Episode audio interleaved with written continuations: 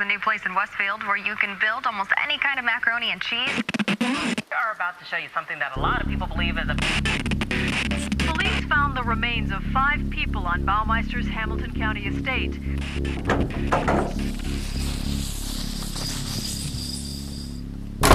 Every city always hides some dark secret, lurking right beneath the surface and obstructed from plain view. I never knew Westfield had one, and I certainly didn't know that it was only 10 minutes away from where I live.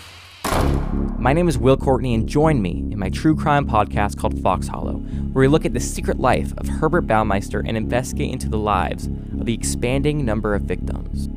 You can listen to Fox Hollow on Spotify, SoundCloud, and Apple Podcasts, as well as underneath the podcast tab at WHJE.com.